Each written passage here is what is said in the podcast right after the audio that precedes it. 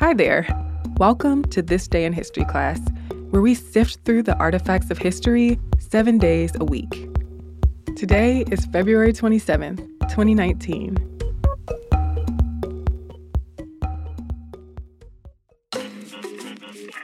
The day was February 27th, 1932. The journal Nature published a letter by the English physicist James Chadwick.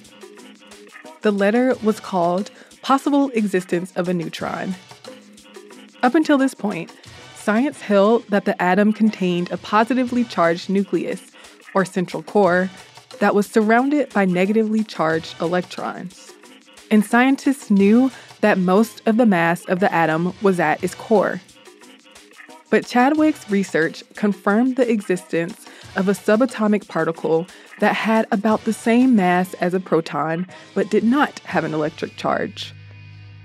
Chadwick's findings marked a major milestone in atomic theory and led to experimentation with developing an atomic bomb. But many other scientists helped pave the way for Chadwick to make his discovery. Chadwick got his master's degree in physics at the University of Manchester, where he worked with noted physicist and so called father of nuclear physics, Ernest Rutherford. Then he went to Germany to study under Hans Geiger of Geiger counter fame.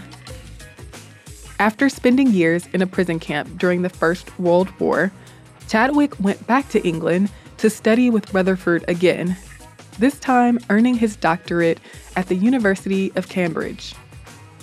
And in 1923, Chadwick was appointed assistant director of Cambridge's Cavendish Laboratory, where Rutherford was director.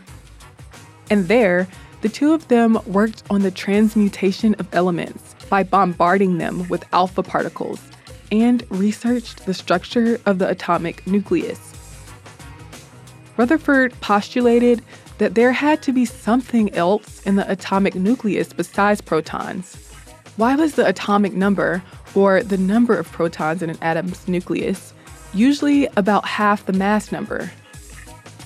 Rutherford answered this question in 1920 by suggesting that a proton and electron combined to form a neutral particle that was roughly the same mass as a proton. But this neutral particle would be hard to detect since most techniques at the time measured charged particles. By about a decade later, other scientists were working on the problem.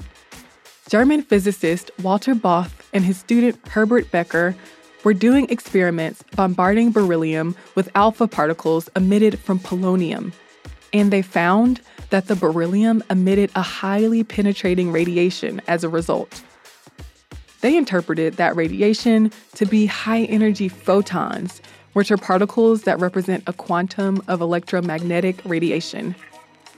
But Chadwick thought that this radiation might instead consist of the neutral particles his mentor, Rutherford, had proposed.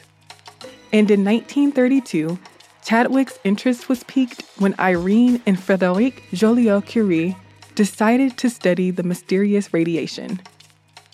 They studied the radiation as it hit a block of paraffin wax, and they found that the radiation ejected protons from the hydrogen atoms in the paraffin wax, and the protons recoiled with a high velocity. Irene and Frederic thought that the radiation had to be high energy gamma photons. But Chadwick thought that since photons have no rest mass, they couldn't possibly knock heavy protons out of the paraffin wax. So that same year, Chadwick did similar experiments at the Cavendish Laboratory. He used paraffin wax in the experiments, but he also used other targets like helium, nitrogen, and lithium. After comparing the energies of the protons that were knocked out, he was able to determine that there was likely a neutral particle with a mass that's slightly more than a proton's. After experimenting for only a couple of weeks, Chadwick published Possible Existence of a Neutron. And in June 1932, Chadwick's paper titled The Existence of a Neutron was published in the journal Proceedings of the Royal Society A. Chadwick received the Hughes Medal from the Royal Society of London for his discovery in 1932. And in 1935, he got the Nobel Prize for Physics for his discovery of the neutron. But even though his discovery made waves in physics based on its importance to the knowledge of atomic structure, it had implications far beyond that.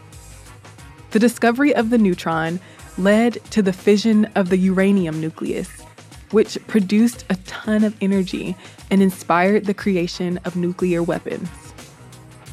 During the Second World War, Chadwick worked on the Manhattan Project, the U.S. government research and development endeavor that produced the first atomic bombs. I'm Eve Jeffcoat, and hopefully, you know a little more about history today than you did yesterday. We'd love it if you left us a comment on Twitter, Instagram, or Facebook at TDIHC Podcast. We'll be back with more history tomorrow.